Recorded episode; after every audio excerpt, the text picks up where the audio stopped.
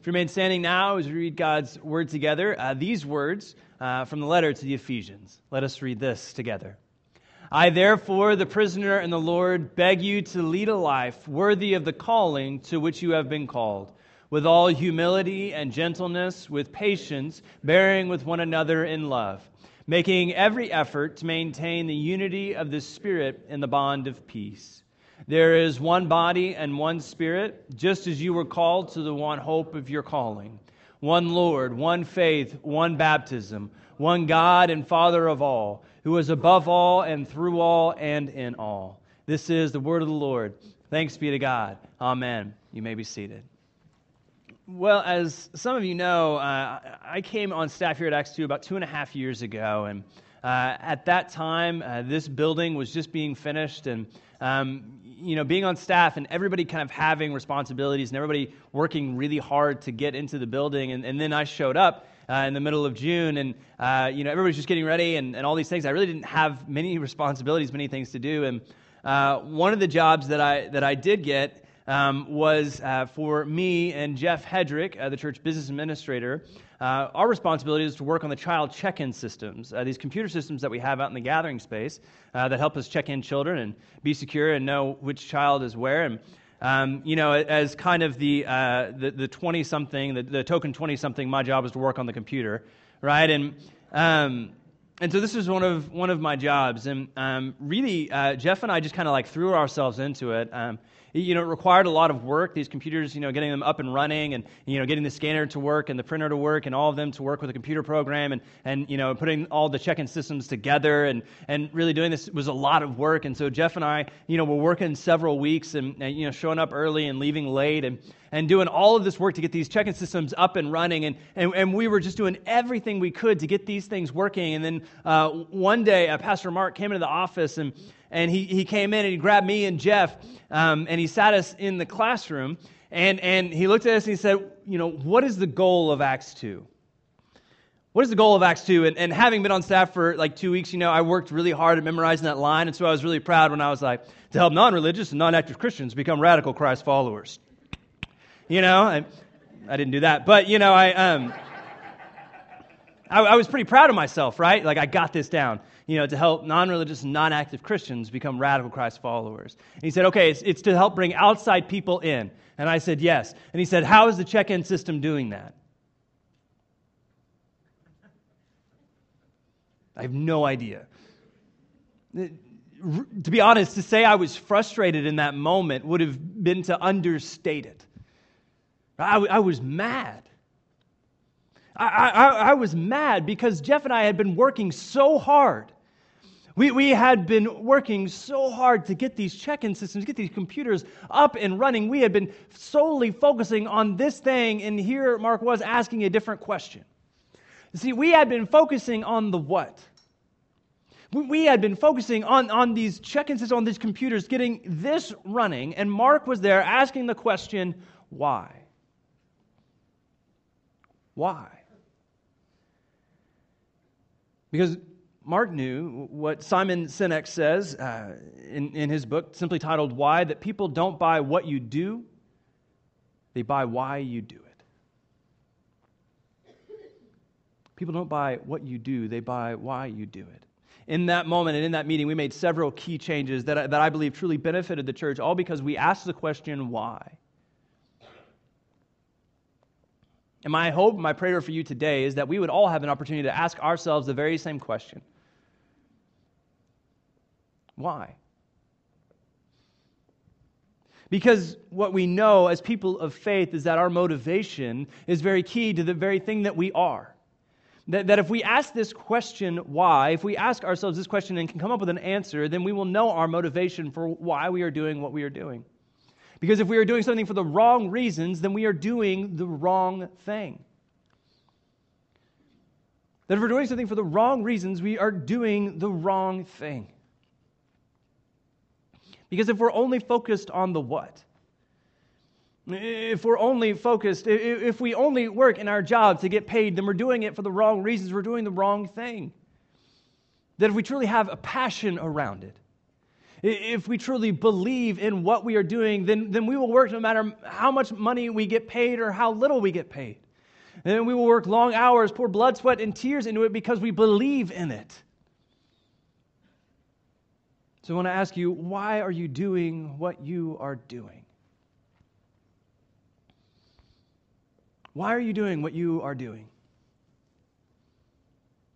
Maybe it's your job. Why do you work where you work? Or maybe it's about your family. Or about your, your life, your practices, your habits. And it's about the way you spend money. Why do you spend money the way you spend money? Why do you live where you live? Why do you have the friends that you have? My guess is we don't ask this question very often. And, and if we truly uh, assessed it, if we truly looked inward and really asked ourselves this question, we might come up with the answer because we've always done it. Right? It's just, it's just what I've been doing as long as I can remember. This is just, you know, what I, I, I was supposed to do, I guess, because I've been doing it. And friends, that's not the right answer. And so ask us again, why are we doing what we are doing? Because if we're doing it for the wrong reasons, then we're doing the wrong thing. Paul asks this question uh, when he writes to the Ephesians, the church in Ephesus. And, and, when he writes to Ephesus, he's actually writing to the capital of Asia Minor, a very busy metropolis full of diversity, full of different people from all walks of life. And he, and he writes this letter. Um, some scholars debate whether it was actually Paul or whether it was a devotee of his. Uh, depending on the author or the date, depends on the author. So anywhere between 59 and 90 AD. But what's important to note is that the writer was in prison when he wrote it. The, the, writer was imprisoned when he wrote it, and, and because he believed in what he was doing because he knew the why, because he, he full heartedly believed this, even though he was in prison and he would have to depend on the kindness of others to bring him food. There, there, there was no food distribution in the prison systems in this time, that he had to depend on the kindness of his friends, his family around him to deliver him food. He would also ask for, for pen and paper for quills that he could actually write letters to churches around and actually encourage them in the faith while he is in prison. And, and from there, he writes words like this that I, therefore, the prisoner in the Lord, notice here he doesn't distinguish the fact that he's actually in prison. He says, I, prisoner in the Lord, beg you to lead a life worthy of the calling to which you have been called. That, that we are called to lead a life worthy of our calling. Lead a life worthy of our calling. Notice what does not get said right? And, and, and, here we have, you know, just this line that says, do not lead a life of, and then a blank. And, and really, it's, uh, I have some suggestions uh, of what Paul did not say or, or the writer did not say. Uh, but if any of these apply to you, uh, great. If none of them, then write your own answer in there. Um, that, that, you know, do not lead a life worthy of someone else. Right? Lead a life worthy of your calling. Do not lead a life worthy of someone else. We are not called to live somebody else's life. And we are not called to live somebody else's calling. That God has given you gifts, graces, that God has blessed each and every one of us to be the, the best us we can be. To be the best us we can be and nobody else. And so the way we live in this calling is use all those gifts and graces to glorify God. And, and we aren't called to live somebody else's life because that won't, wouldn't bring glory to God. So do not lead a life worthy of someone else. Do not lead a life of a political, worthy of a political agenda. That our entire calling, our, our entire purpose is not lead a life worthy of the Democratic or Republican Party. That we are called to a much higher purpose than that, friends. Paul does not say lead a life worthy of a political agenda.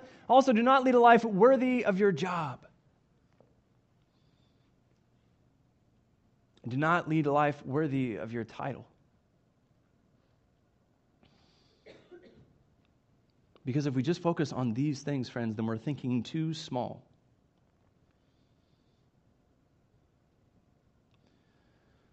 Paul says, lead a life worthy of your calling. Lead a life worthy of your calling.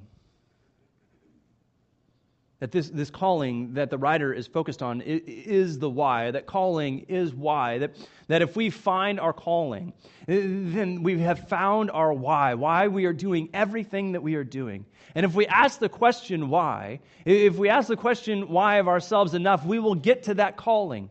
We will get to that thing, and then everything else will drive out of that. Everything else will stem from our why, everything else will stem from our calling. And notice whenever Paul writes to the church in Ephesus, whenever he does this, he, he does not give them just like each individual jobs, right? You stand over here and you go do this and then you go do that. He, he doesn't give them each individual jobs, but he asks them about their calling, he asks them about their passion. And he starts to give them this framework. And he says, if you start to operate in this way and in this manner, you will find it. Right? He gives them this framework and he says, operate with all humility and gentleness, with, with patience, bearing with one another in love making every effort to maintain the unity of the Spirit in the bond of peace. It says, There is one body and one Spirit, just as you were called to the one hope of your calling one Lord, one faith, one baptism, one God and Father of all, who is above all and through all and in all. He talks about unity. Be unified because God is unified. But what does that unity look like? What does it mean to be unified? One thing unity is not is it is not uniformity. That thanks be to God, we do not have to be the exact same people. Right? That all of us have been given a calling. God has blessed each and every one of us, and God has called each and every one of us, and all of us are called to live out that calling in a different way. That we are not called to think and act and be the same people, that we are called to be a little bit different. That, that we are called to have diversity in our community of faith. And, what we realize, eh, you know, as, people who have a particular kind of wealth, um, we get to make a lot of choices for ourselves. We get to make a lot of choices, and, and what we find is that most often we will choose to be with people like us.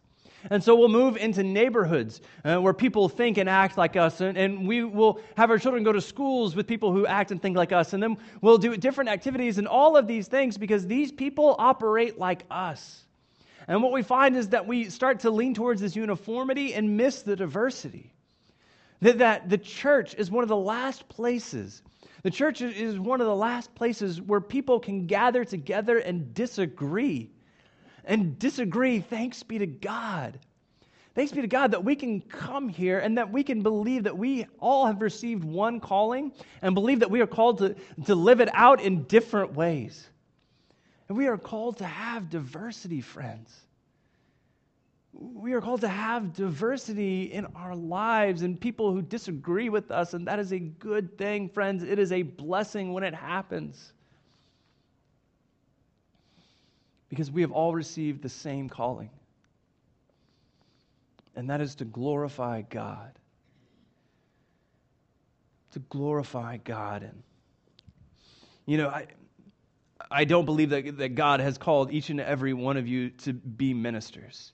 Uh, I don't think that's what, you know, each and every one of us are called to be. I think that would be uniformity and not diversity, that each and every one of us has been blessed with an ability to be a, a mom, a dad, a husband or a wife, a sister, brother, friend, a doctor, a nurse, whatever it is, all of us have been blessed to be something. And, and the way we glorify God is not only to come here on Sunday morning, not only to come here and to worship God, but the way we glorify God is to use all of those gifts and graces that we have been given. All of those gifts and graces to, to be you and just to be the best you you can be by the grace and glory of God because Christ died for us. He said that I came that you may have life and have it abundantly. That you may be you and be the best you possible. That, that Christ died for us, and that means that we get to have this kind of life. Because if we live life, if we live life just like everyone else, we'll be tired and exhausted and, and angry, and people will look at us and see no difference in our lives, and this will not be a witness. If, if everyone looks at our lives and sees no difference between people standing there, then, then our lives won't be a witness. We will lose the salt, we will lose the difference. Right? It says God has blessed you with a calling. Live a life worthy of it. Because our calling is not only for our benefit, but is for the benefit of those around us. Our calling is not only for our benefit, it's, it's also for the benefit of those around us. That when we start to be the best people we can be, others will look at us and want the same thing. They will see the joy that we have and they'll ask about it. And we will call to be an accounting of it. And they will say, Why are you so happy? Why do you live life with such passion, with such zeal? And we get to say, Because Christ died for us.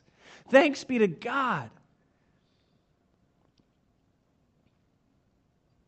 That this calling that we have is not just to benefit us, it's not just ours to squander, but it's ours to share.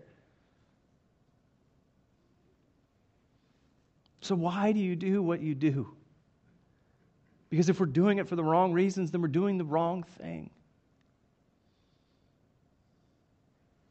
One of the questions that, that I've been asked you know, several times now is, uh, you know, we here at Acts 2 have a particular opportunity as we are getting ready to launch an extension campus called One Church. And, and, and, and I get asked, and rightfully so, why we are doing this thing.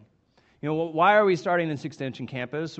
Why are we doing this? And um, as you know, kind of the campus pastor, I, I, get to give an accounting of that. I get to give a reason for that, and, and I get really excited about that.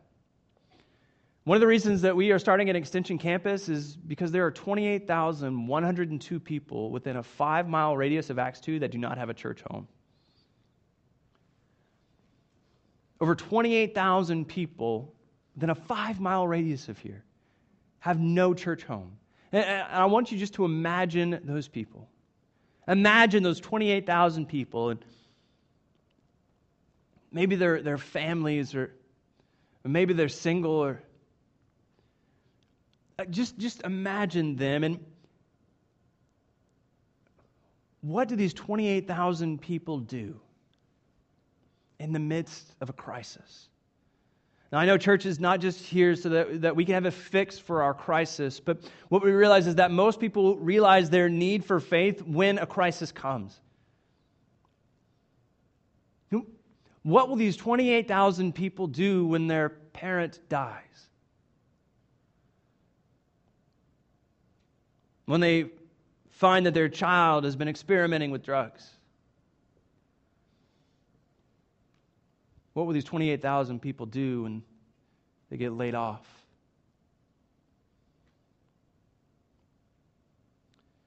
Friends, these 28,000 people, they are our responsibility. We are called to reach out to them. That's why. That's why we are starting an extension campus called One Church. Because what we know is that new things have an ability to reach new people.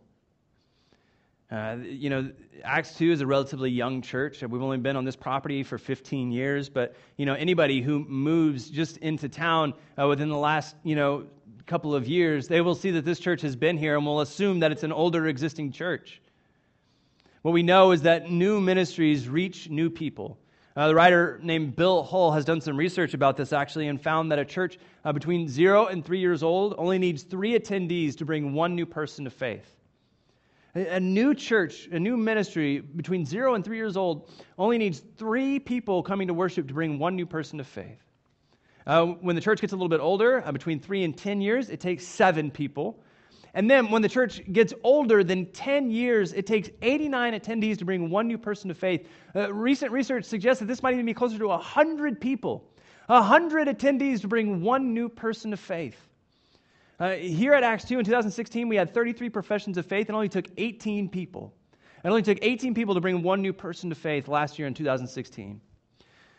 But what we know is that if we start something new, if we do something new, then we only need three people to bring one new person to faith, and we can bring that 28,000 people, those, that number, 28,000, we can bring it down to zero. So that everyone might glorify God.